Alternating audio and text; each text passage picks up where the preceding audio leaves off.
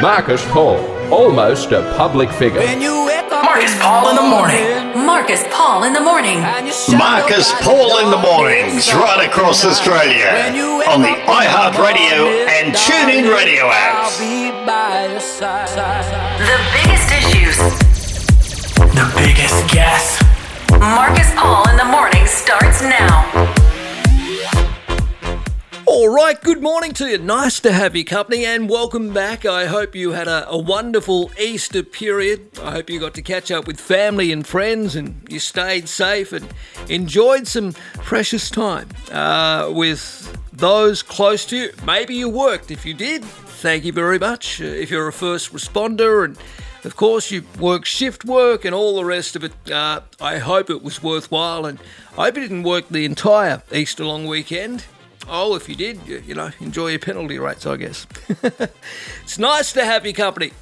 Welcome, uh, starterfm.com.au. We're live until 9, uh, also on the iHeartRadio platform and tune in. And later today, you can listen back or tune in for the first time to the Prawncast podcast, which is up on your podcast platform plenty to dissect, of course. I'll get stuck into some of the goings on in relation to the end of the first week of campaigning for the election, which is coming up on the 21st of next month.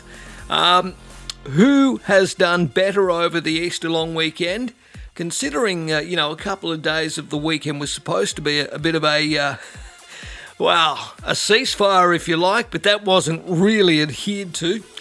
Uh, there's been a major stuff up by Scott Morrison. I I doubt very much whether most of Australia's population will read about it, considering uh, the horrific state of bias that exists with the mainstream media at the moment. Anthony Albanese continues to have a target on his head as the extreme right, or not even the extreme right, the so called independent press continue to absolutely crucify him for every little mistake.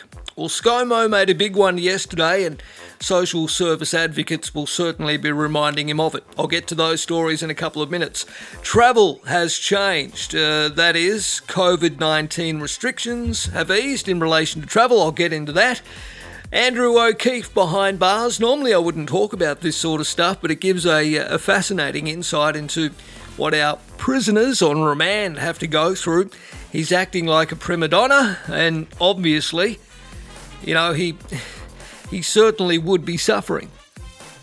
But some would say deservedly so. Uh, I mean, he's on remand. He'll be back in court in the uh, the coming weeks, and hopefully for him, he'll be bailed. If not, his existence inside the Silverwater Remand Centre seems to be driving him so nuts that he's become agitated and and demanding uh, of the corrections officers out there. Anyway, I'll get into that story as well. We'll check the weather around the nation. And if you would like to comment on any of the stories, as always, send me an email, marcus.paul at starterfm.com.au. And of course, thank you as always for being a part of the discussion on the Facebook page. Let's get into it this morning. Some great music on the way as always, and we'll keep you updated with the latest news of the day via Air News. It's nice to have your company on this Monday. It is the 19th day of April.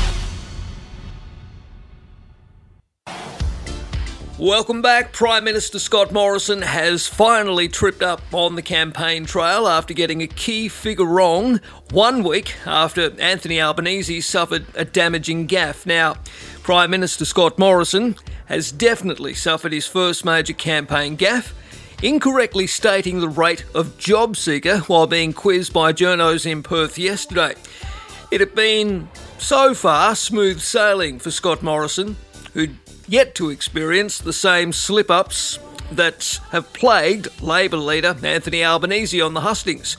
But yesterday, ScoMo incorrectly said job seekers were paid $46 a week while answering a question on the cost of living. Now, of course, the actual figure is $46 a day.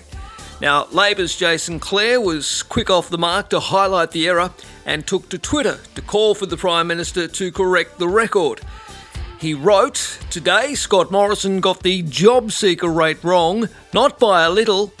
He was out by $276 a week. Will he come out and correct the record? Look, hundreds of social media users pounced on the gaffers, as did Network 10 political editor Peter Van Onselen. Uh, maybe that's what he wants it, that is, the job seeker rate to be, said Van Onselen.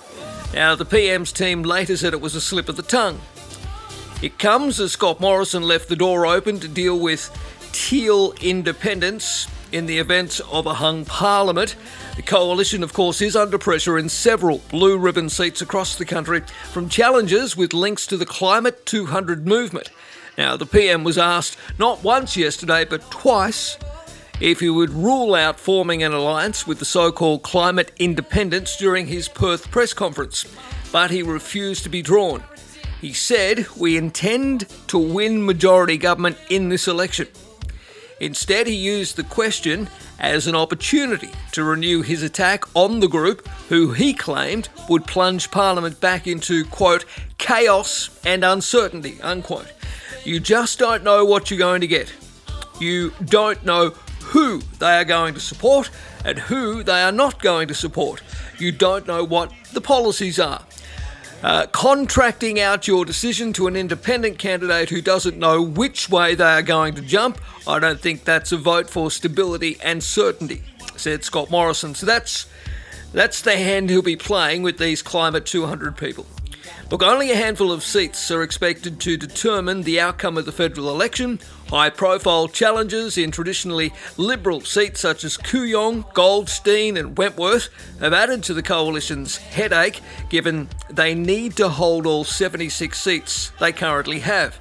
For the Coalition and Labor, as we know, the magic number is 76. Fall short, and the decision of who claims power will be left to the crossbench.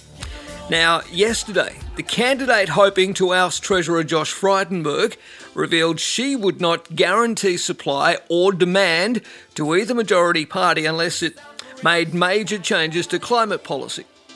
That's Monique Ryan. She was on Sky News and she said at this point neither the major parties has come to the party to uh, has come to the table rather in the same way that the people of Kooyong want them to. Asked to name a figure, Dr. Ryan said on Sky that if elected, she would only do a deal if it included a 60% emission reduction target at a minimum. Well, I'm sorry to say, dear doctor, I can't see you rolling the incumbent treasurer. Marcus Paul in the morning.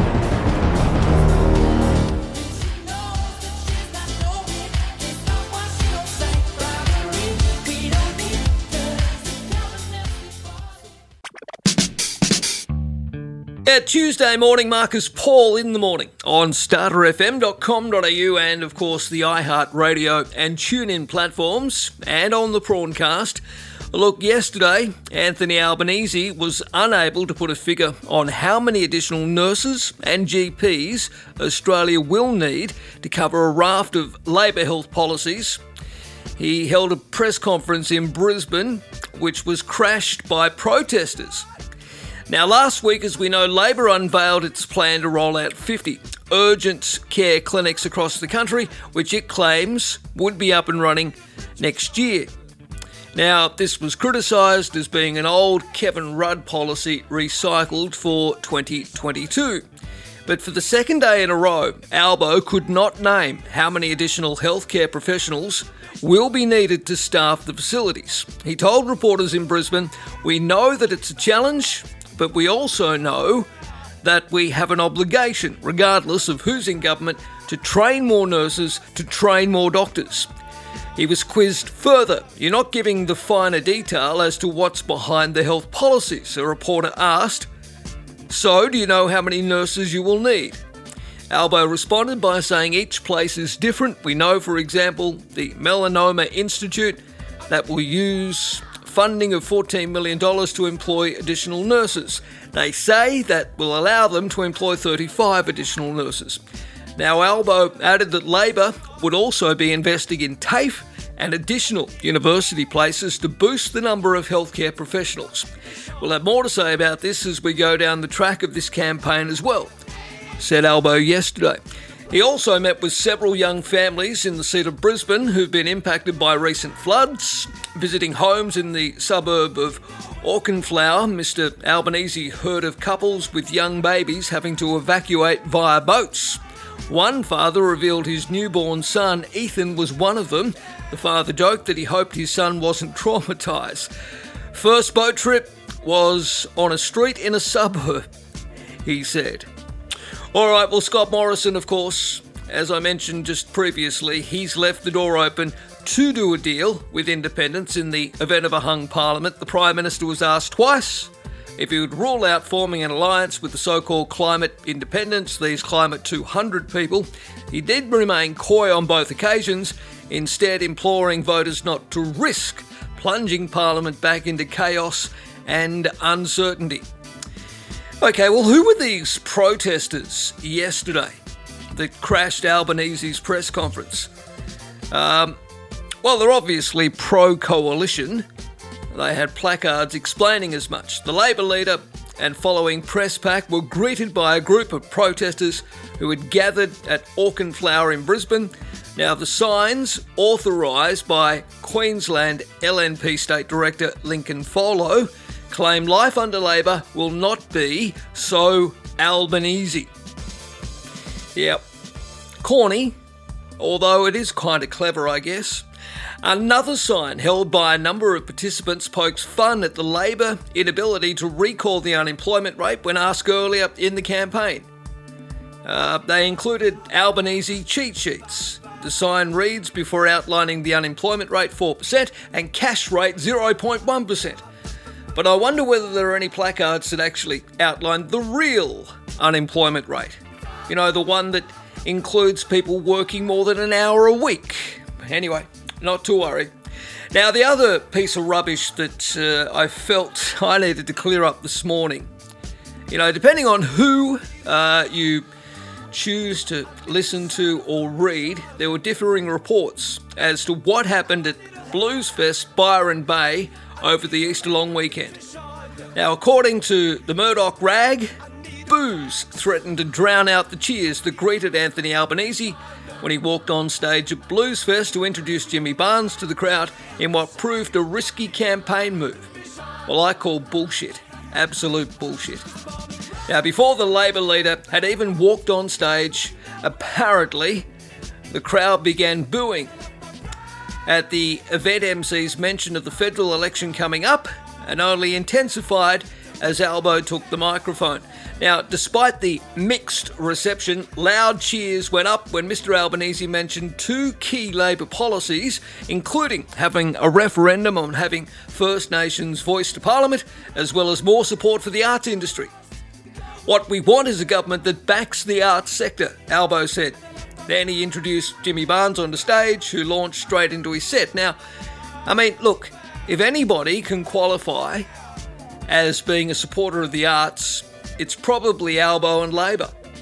I mean, what the hell has the federal government, the LNP, done in support of the arts, even during the pandemic? Sweet FA. Anyway, but it doesn't matter. Uh, you know, the right media and all the all the others, the usual suspects, including the Murdoch rags, uh, they will, you know, obviously spin the yarn to suit their agenda. But apparently yesterday, and I, I well, definitely yesterday, and I, I, I shared a, a, copy of the tweet. David Campbell, uh, who is Jimmy Barnes' son, basically turned around and said the crowd booing Anthony Albanese was rubbish. You know, uh, they were booing the fact that there's an election coming up, yes, but they in fact cheered Albo as he took the stage. Look, not that it really matters. You know, uh, Albo received a, a rock star welcome when he arrived at Bluesfest. That was earlier on Easter Sunday, making good on his vow to shake off a rough first week of the election campaign. Now, uh, yesterday, Albo brushed off his Bluesfest apparent booing, dancing around questions about if Australians can forgive him despite his recent policy fumbles. Asked if he was concerned about the optics given his recent drop in the polls, and there was a slight drop, Albo instead used it as an opportunity to discuss the terrific night that he had. He said that he interacted with a whole lot of artists, as well as a lot of people, and the artists uniformly were on were just grateful they were able to perform. He said that artists have been doing it really tough, and it's good that Bluesfest, a great festival, was able to go ahead. Now, when asked again, Albo refused to be drawn on his personal popularity or lack thereof. He said, I'm not a commentator. What's wrong with these journalists? Uh, f- focus on the policy stuff. Anyway, just on policies, and Scott Morrison, no surprise here, is focusing on national security. Stronger border security has come into the coalition's election fight just days after Albo made an embarrassing gaffe around his party's policies on the issue. Just days after Albanese was unable to provide a clear position on asylum seeker policy, Scott Morrison announced a $124 million project to strengthen Australia's naval capabilities and border force protection, while taking aim at Labor's Home Affairs policies. Now, Mr. Morrison took aim at Labor's 2008 abolishment of temporary protection visas and said it was disappointing that Albo had not learned anything from his party's past as he announced the government would buy two new Border Patrol boats. Yep, he said when he was Shadow Minister for Immigration, he was dealing with, in this country, an even worse border protection crisis, with 1,200 people that we know who had perished, and for two years we worked to put in place a policy that we knew would not come overnight. It took 10 years. We set out a very clearly uh, defined policy and a way to fix this problem, and on he went. Look, I'm just wondering whether turning back the boats is a big issue this election time. Let me know your thoughts. You can send me an email marcus.paul at starterfm.com.au. Meanwhile, the Prime Minister has also ruled out any future tax hikes while hitting out at Labor's economic policies, accusing them of going after Australians' money. Speaking in response to a question about interest rate hikes and the flow on effect to groceries and other essentials, ScoMo said his government's economic policies would keep downward pressure on prices. All right, well, they haven't yet, Scott. The alternative he offered was higher taxes, a move he says Labor is apparently gunning for. And on it goes. Now, what do you make of Anne Ruston? Anne Ruston has stopped short of categorically ruling out future Medicare cuts, setting the stage for a Labor campaign on health. Now, the minister who is going to replace Greg Hunt, if ScoMo is re elected, was grilled yesterday morning about previous claims that Medicare was not sustainable. But asked if she could rule out any cuts, Anne Ruston seemed less certain. She was asked on the Today Show, Are you cutting Medicare? Because history tells us you seem to be having a little each way on that one. She said, first and foremost, this government actually guaranteed Medicare, and Medicare is something that's a really important part of the Australian landscape. Universal healthcare is something that is an absolute underpinning policy of this government, but the answer didn't satisfy the hosts, who continued, and she didn't answer it, of course. Are you cutting Medicare or categorically no cuts to Medicare? No, we are. We are the party that guaranteed Medicare, she added. Yeah, look, she's not real uh, upfront. Not real upfront at all. In an earlier interview on the ABC's AM program, the minister was taken to task on the issue as well. Uh, she was asked three times before being told the government had absolutely guaranteed Medicare during a debate on the GP co payment floated in Joe Hockey's cut heavy 2014 budget. Miss Ruston, of course, said she the scheme in its current form was not sustainable and the credit card is maxed out. Speaking about GP co-payments to the Senate back in 2015, she said Medicare, quote, in its current form is not sustainable into the future without some change being made, unquote. I wouldn't trust her as far as I could throw her. Meanwhile, the cashless debit card strategy. Now, I uh, have Anthony Albanese on the record, obviously, a, a, couple of years ago at the old joint, of, of stating very clearly that Labor would scrap the Indue card, the cashless welfare card. Now, there's been much said about it in the last 24 hours. I'll get to that story right after this. Marcus Paul in the morning. Who are going to be in those portfolios? Defence, Treasury, Finance, of course, Mr. Speaker, all of these, foreign affairs, very important portfolios. And Mr. I believe it is a. I've been the social services minister, and the, the, the issue, Mr. Speaker, uh, Mr. Speaker, here we go. I'm back in Parliament. There we go. That the issue is really Thank you, Mr. Speaker. Well, once again, the Leader of the Opposition has come forward, Mr. Speaker, and, uh, and outlined things not as they were, Mr. Speaker, and seek to misrepresent, Mr. Speaker, the remarks.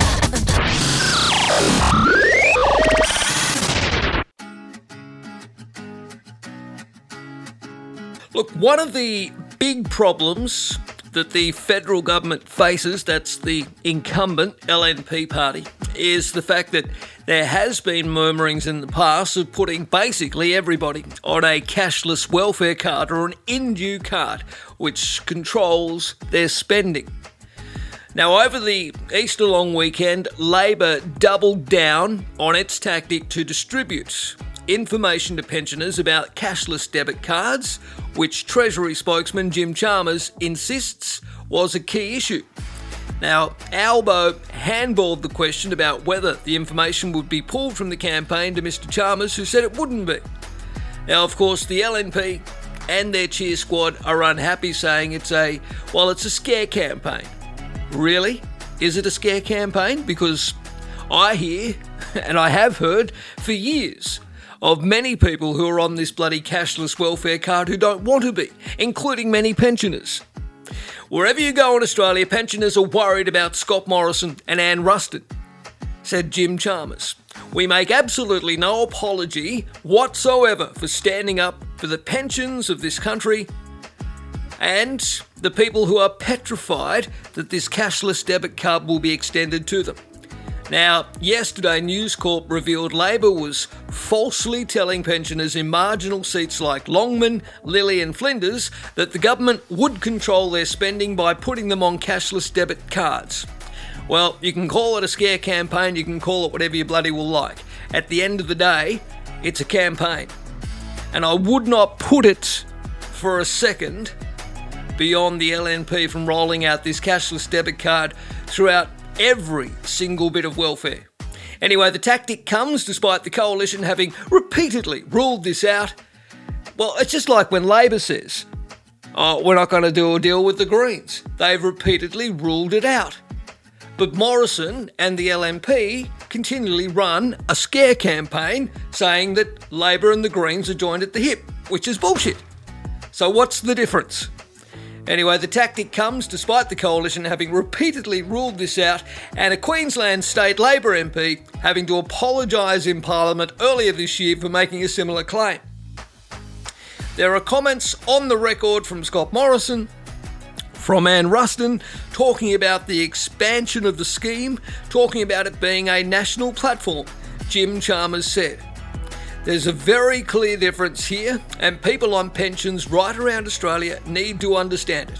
The Prime Minister and his now hand picked Health Minister have been given multiple opportunities in recent times to rule out this expansion, and if they do it now in the teeth of an election, you know that you can't believe them. Mr. Chalmers said Labor would not be stepping back from raising this important issue on behalf of pensioners. LNP Longman, MP, Terry Young earlier claimed the tactic was, quote, despicable and an outright lie. Oh, poor Terry. Harden up. It happens, and it's going to continue to happen as the election campaign gets dirtier. Well, look, Labor have certainly plunged in the latest polls. According to News Corp, here's a quote Mr. Albanese's train wreck first week of a campaign has hurt him in the latest polling, with voter support plunging from 38 to 34%. Primary support for the coalition rose from 34 to 35%, and Scott Morrison made gains on his personal approval, leading Mr. Albanese as preferred Prime Minister 38 to 30, according to the Resolve Strategic Survey. All right, well, if you want to comment on that, I'd love to hear from you. Marcus.paul at starterfm.com.au. Why is it fair to expect somebody to live off $277 a week when, when at the same time you think it's fair that a politician should get $288 a day just to help with travel costs associated with being in Canberra? Well, you're, you're, you're conflating two completely different things, Lee, so I don't accept the comparison. What...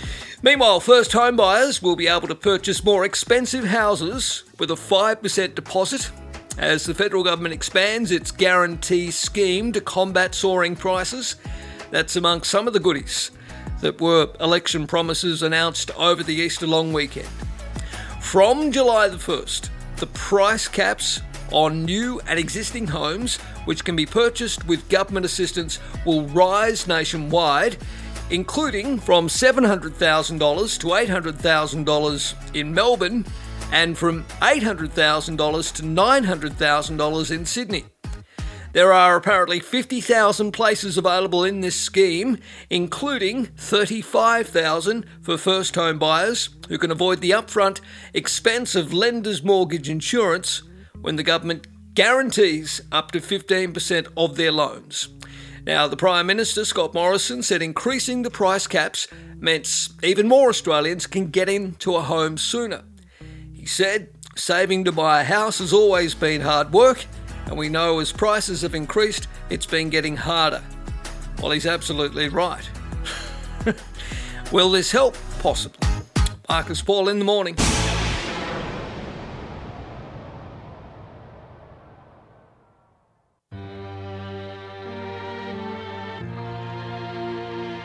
Okay, welcome back. Let's just have a quick squiz at the weather around Australia today. Uh, let's start in Perth, shall we?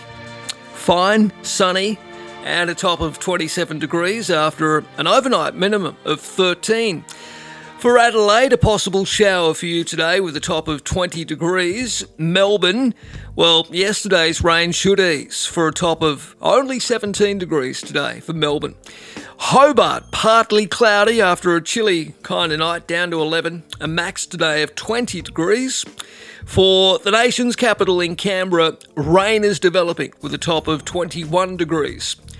Uh, Sydney, a late shower or two expected today, but a warmish top of 26 degrees. Uh, and looking ahead, a possible early shower for tomorrow and maybe a little wetter by Thursday and Friday. Brisbane today, mostly sunny and a nice top of 28 degrees, very nice. And Darwin, looking at a mostly sunny 34 degrees. All right, that's a little look at the weather today. We'll start doing a little bit more of that uh, on the show as we go forward. Well, look, yesterday's sunshine in Sydney was a nice backdrop for the first cruise ship in more than two years to sail into the harbour. It uh, is restarting an industry worth more than what is it, $5 billion to the Australian economy. The P&O flagship, called the Pacific Explorer, came through the heads just after 9 o'clock with a three tug escort and the hopes of some 18,000 people whose jobs rely on the industry riding with her. Uh, Marguerite Fitzgerald, who was a little cheer- uh, tearful yesterday, I guess she would have been cheerful and tearful.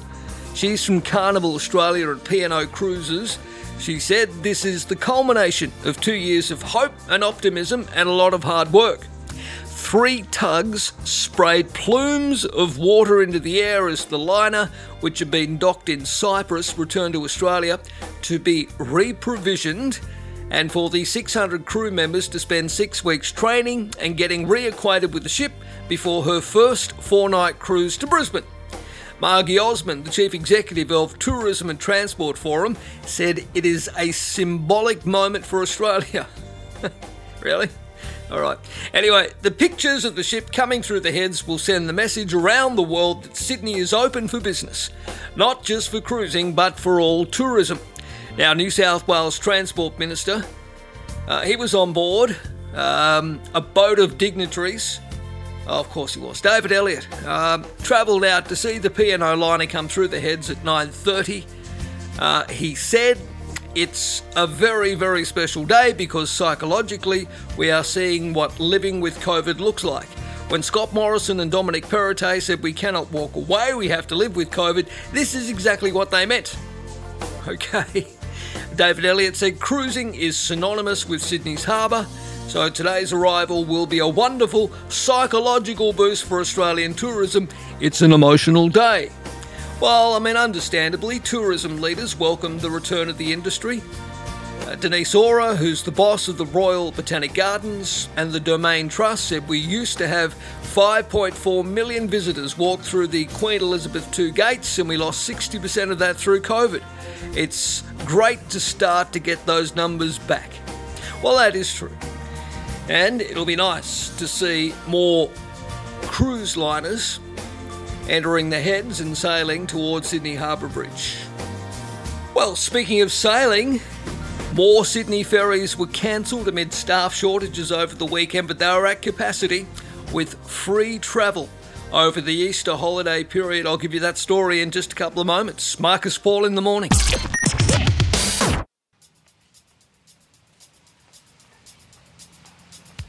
Well, the public transport network around Sydney well and truly stretched its legs over the Easter holiday period, but some commuters hoping to catch a ferry from Sydney Harbour yesterday have woken up to some bad news as ferry services were cancelled due to staffing issues. Commuters wanting to make the most of the free travel offer were warned to expect delays on the ferry network throughout the day with significant waiting times anticipated at Manly. Now, New South Wales Minister for Transport David Elliott said yesterday morning the delays were caused by staff shortages from the Sydney Ferry network and unfortunately will be the new normal for the time being. Well, that's probably because of the COVID situation. Now, yesterday, commuters were told to consider other modes of transport as services quickly hit capacity amid cancellations and booming passenger numbers. Well, I mean, the weather was gorgeous, the public transport is free, but there simply aren't enough staff. In an update posted shortly before 3 o'clock yesterday afternoon, Sydney ferry operators warned services were hitting capacity and were running late. Now, for instance, the 4:02 p.m. ferry from Circular Quay to Rydalmere and Parramatta was cancelled, with Sydney ferries citing staff shortages after multiple services were cancelled amid swelling passenger numbers also on Saturday. Now, Paul Garrett, who's the Deputy Secretary of the Maritime Union of Australia, said some staff shortages were due to COVID 19, but not all. Transdev Sydney Ferries haven't recruited enough staff to cover all the timetabled services, according to the union. He said after two years of COVID, it is clear that an over reliance on overtime simply doesn't work.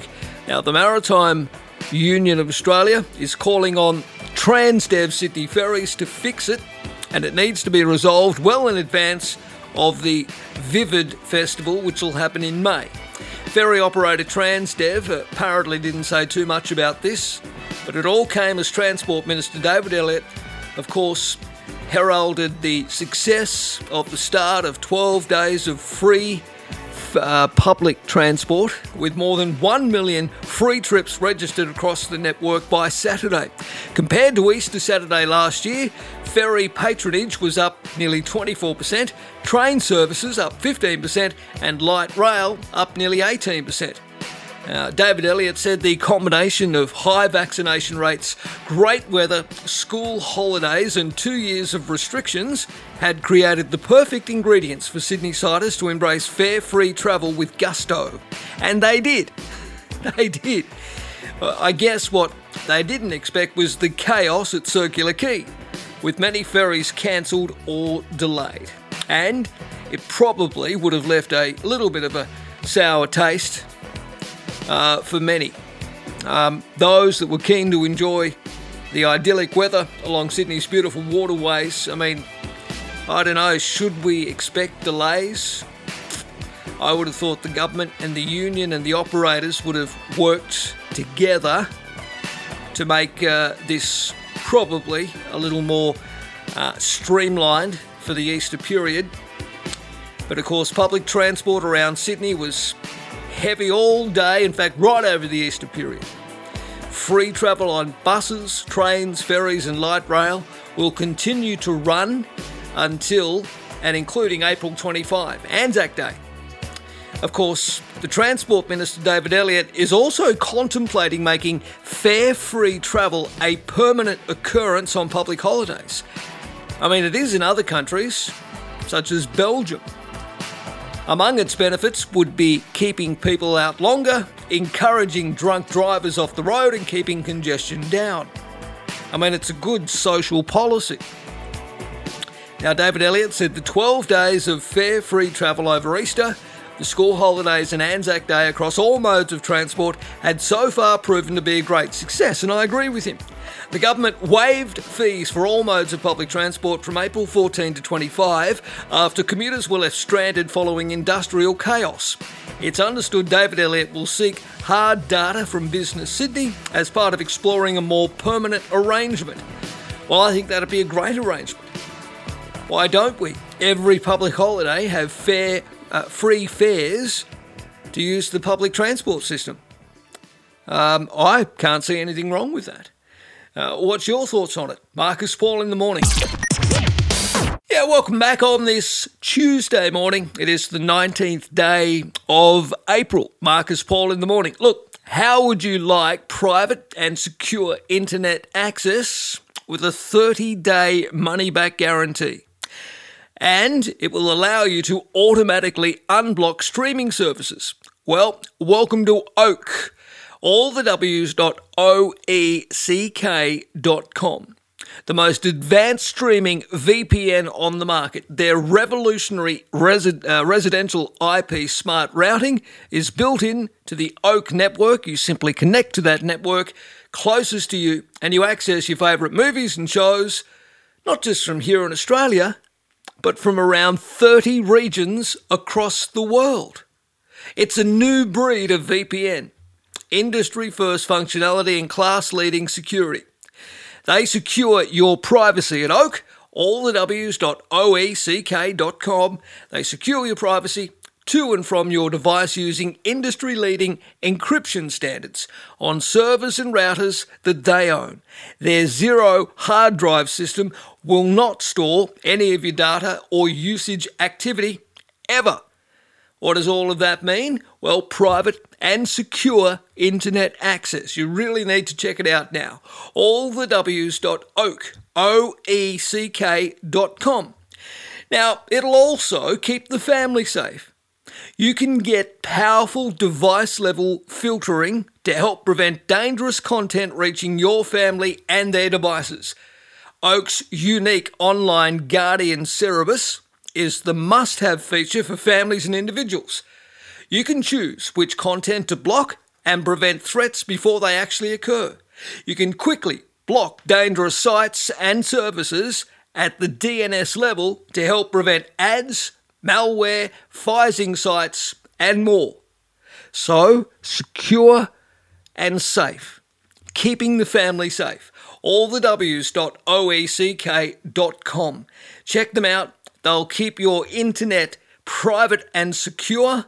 It's a new breed of VPN. They'll automatically unblock streaming services so you can access great content your favourite movies and shows from over 30 regions around the world, and most importantly, as well, if you get Oak and you use the coupon Prawny, that is from Marcus Paul in the morning, Prawny, you'll get a 20% discount.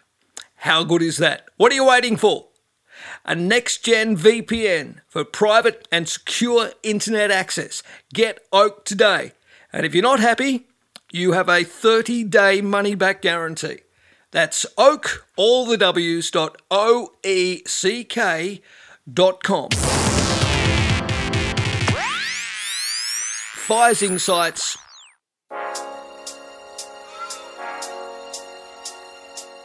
Yeah, welcome back. Marcus Paul in the morning. Look, normally I wouldn't touch stories like this, but whenever a celebrity finds themselves behind bars, um, it's uh, an, an, opportunity, I guess, or an excuse for the media to talk about what it's actually like. And they refer to, you know, I guess, fallen stars or people that have, you know, once been accustomed to a life of luxury, now bunking down on steel beds and having a, a toilet within smelling range. Anyway, fallen television icon Andrew O'Keefe's life behind bars on remand has been revealed over the weekend, and Silverwater prison sources say the fallen television icon is yet to come to terms with his temporary stint in a tiny cell and prison issued green tracksuit while he's on remand.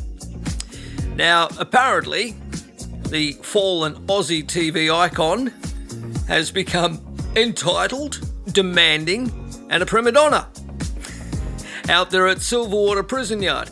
That's according to a stunning assessment from prison staff who are growing tired of his antics, apparently.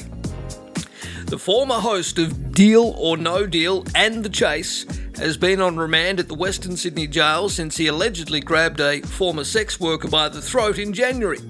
But prison sources have told News Corp he has not come to terms with his new existence in a 2 metre by 3 metre cell and prison issued green tracksuit. A source said he's self entitled, he's demanding, constantly asking for this and for that. He's a real prima donna. I don't think he's come to terms with the fact he's on remand. Look, after battling addictions to cocaine and ice on the outside, his lawyer uh, over the weekend revealed he was now on medication. Well, that is good. He's receiving medications, he is not withdrawing from ice. Well, has he already withdrawn from ice, considering he was battling that addiction before he went into jail? Anyway, for the nephew of rock and roll legend Johnny O'Keefe and the son of a former Supreme Court judge, O'Keefe's new life could not be further away from his old one the life of a prime time television show, sets, and celebrity charity appearances. His cell doors slam shut at 3 pm. 3 pm?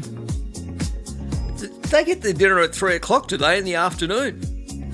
Okay, it's the only hot meal of the day, which is heated up from a chill pack. There's no dining room, all meals are eaten in their cells apparently. He's also handed his nightly rations, consisting of milk, cereal, and seven slices of bread to go with the sachets of coffee and prison issued tea bags. Now, O'Keefe is believed to be in a cell of his own where he beds down on a metal bunk, in a cell equipped with an open steel toilet, a jug, and a sandwich maker. The doors stay slammed shut until morning muster, which happens at 7am the next morning. It's a long time. Now, the 50 year old was on six charges after police alleged he grabbed a former sex worker by the throat, punched her, and pushed her to the ground.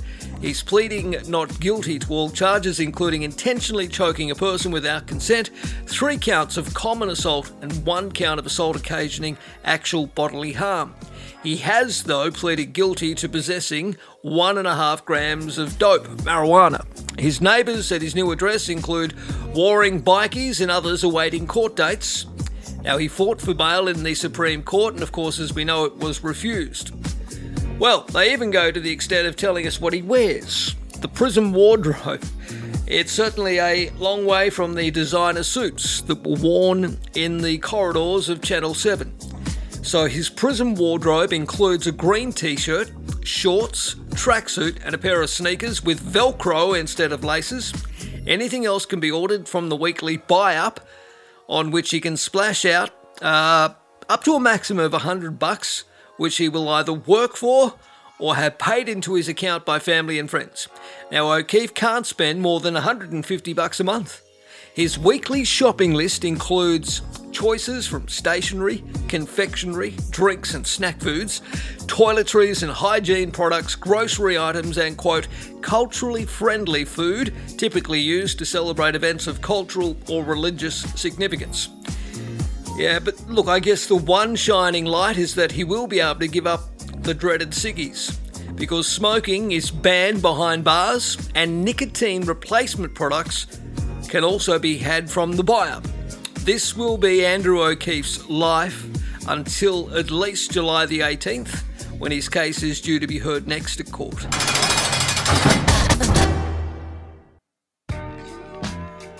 Welcome back. Okay, some major changes are coming to the way we travel starting this week as Australia's border continues to reopen. The rules for travel in and out of the country are easing, and we're in for some big changes. Well, what must Australian travellers now do to get back into Australia, and does it vary depending on where you are travelling from? Well, Australia is open to the world again, as we know, and it has been exciting to see so many fully vaccinated travellers reuniting with family and friends, getting back to their studies, or visiting for the first time after going through so much with the pandemic. Now, to get back into the country, all travellers, no matter where they're travelling from, will need a valid passport, obviously, a valid visa, if not an Australian citizen, evidence they meet Australia's definition of fully vaccinated for international travel purposes, and a completed digital passenger declaration. Now, it's really important that incoming travellers complete the declaration in full and submit it before they check in for their flight to Australia. This will give them the best chance to save significant time upon arriving uh, at customs. Now, it means uploading your vaccination information and providing your contact details. You'll also need to make a declaration on your recent travel history and that you are aware of the quarantine requirements that apply when coming into the relevant Australian state or territory. All incoming travellers will need to comply with the testing and quarantine requirements of the state or territory of their arrival and any other state or territory to which they plan to travel. Uh, it's also recommended that you prepare your documents before you head to the airport for your flight and be ready to show them at check in and on arrival here in Australia. There's a lot of information on the Home Affairs website that steps passengers through this process. Now, from yesterday, all travellers to Australia will no longer need to provide a negative COVID 19 pre departure test. Uh, this change has been reflected in an update to the DPD app, so you can manually update the app or double check that you have automatic updates enabled on your smartphone to make your travel experience as smooth as possible. Now, the digital passenger declaration it's critical. It collects health information and helps the country manage COVID 19, keeping both international travellers and the Australian community safe. Now, when Australia reopened to all fully vaccinated international arrivals back in February, we did see a significant, significant increase in international passenger volumes almost overnight. So, the government launched the DPD to help accommodate and enable the safe and timely facilitation of large numbers of travellers into the country. So far, it has helped hundreds of thousands of passengers through the Australian border seamlessly, and that's why it's so critical that inbound passengers complete the online form before they travel. It'll save people time at check in and when they land. Look, there's no requirement for those travelling within Australia to complete a DPD, but if you're an Australian heading overseas for a holiday or a business trip, then you will be required to complete your DPD when you return back home to Australia. That's a digital passenger declaration. Now, where do you get it from? It's available as a web form on the Home Affairs website and also as a free mobile app for both Apple and Android. All right, so there's just a, a few changes uh, that have been made and come into play from this week. Now, what are the requirements for unvaccinated travellers? All international arrivals, including Australian citizens and permanent residents who do not meet Australia's vaccination requirements, must either be in an exempt category or must apply for a travel exemption. They may also be subject to international flight passenger caps and quarantine, which would further affect the timeliness of their planned travel or return to Australia and incur further costs. Now, from yesterday, unvaccinated Australian citizens and permanent residents are able to leave Australia without an individual travel exemption, but may still be asked by an official about their vaccination status. The Australian Government recommends passengers departing Australia be fully vaccinated against COVID 19 and travel with proof of the vaccination status documentation. Unvaccinated Australian citizens and permanent residents are strongly discouraged from international travel due to, obviously, the health risks. What about face masks? Are they mandatory on board planes and in airports? Well, travellers must wear face masks while on international flights and at most international airports. These requirements are determined by the state and territory governments, so travellers need to double check before departure. Look, if I'm going away, I'm packing a mask with me. Okay? Absolutely. All right, uh, look, there's just some of the changes. If you want more details, just go to the Home Affairs website, and that's where also, of course, you can complete the DPD that I've been talking about. Make sure you do it on time, check the health requirements in the state or territory that you're arriving in, and ensure that you've done everything to ensure a smooth journey to and from Australia. All right, because the last thing you want now that things are opening up is to be mucked around when you get to your destination or you arrive back home. Marcus Paul in the morning.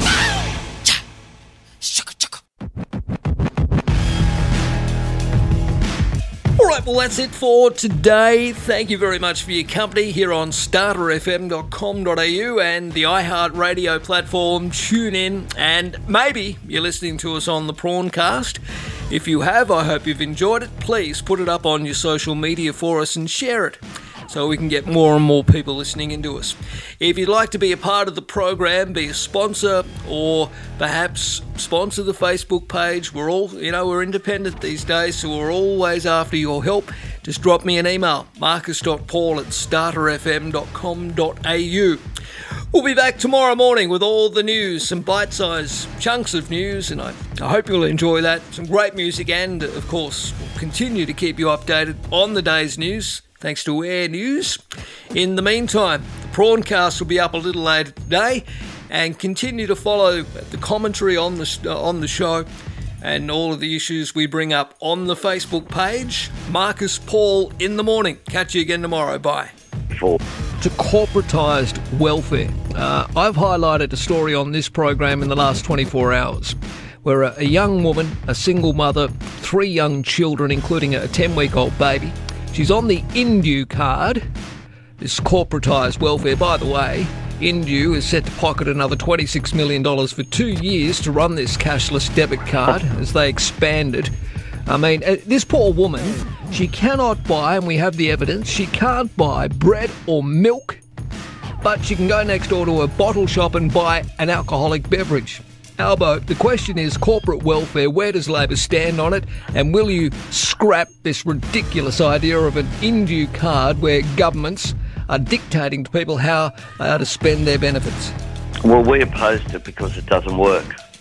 And all of the government's own studies and reports showed that it doesn't work also. We had, there was a, a South Australian senator uh, went into the Northern Territory and uh, to conduct his own investigation was able to buy grog with it, uh, Rex Patrick. Mm, so, right, yeah. look, look the, the, the, truth is that for some communities, a, a limited uh, cashless card uh, assisted some communities, particularly women, in uh, remote communities who requested effectively uh, and wanted this to happen for their communities so that they were making sure that they were buying essentials for themselves and their kids. Yeah. Uh, but the, this expansion is all about ideology rather than common sense. And for a political party that says it cares about uh, individualism and the, the rights of the individual, uh, to seek to impose this on more and more people uh, just defies its own uh, evidence. But more than anything, but, but more than anything, why are we why are we allowing a third party to Oh. dic- to dictate who is set to receive Australian taxpayer benefits? I mean, I, I've, I've never come across anything in my life. I don't understand. Well, this is just a, a part of privatisation, of course, and we, we know that. Uh, remember, Marcus, the example of the company that had basically a shed on Kangaroo Island uh, that were paid tens of millions of dollars uh, to assist with, with offshore detention Yeah. uh, facilities. Some of this is just extraordinary, and uh, the, the connections with, uh, with the, the, the Liberal Party uh, and uh, is just beyond belief, frankly. All right. Oh, And, and it's yeah. one of the reasons why frankly, we need a National Integrity Commission, Well, uh, which actually oversees all of this, uh, which will act as a handbrake on this activity. And it, it, I suspect it's one of the reasons why Scott Morrison promised it way back in 2018. Yep. We still haven't seen the legislation. so just to be clear, uh, if elected, Labor would scrap the Indue card. Oh, absolutely. We think there's a role if communities are requesting uh, a government run uh, system in terms of a, a cashless welfare card. So uh, I, I, I don't want to say that it, it never has a role because it did have a role. Uh, but the idea of uh, a privatised organisation uh, running uh, the welfare system like this and doing it in a way in which they have an interest in its expansion. Yeah. That's the thing here. If you introduce the profit motive uh, above uh, what is uh, the public interest, it's the public interest that's got to count here. And, and under Labor, that is precisely what we would do.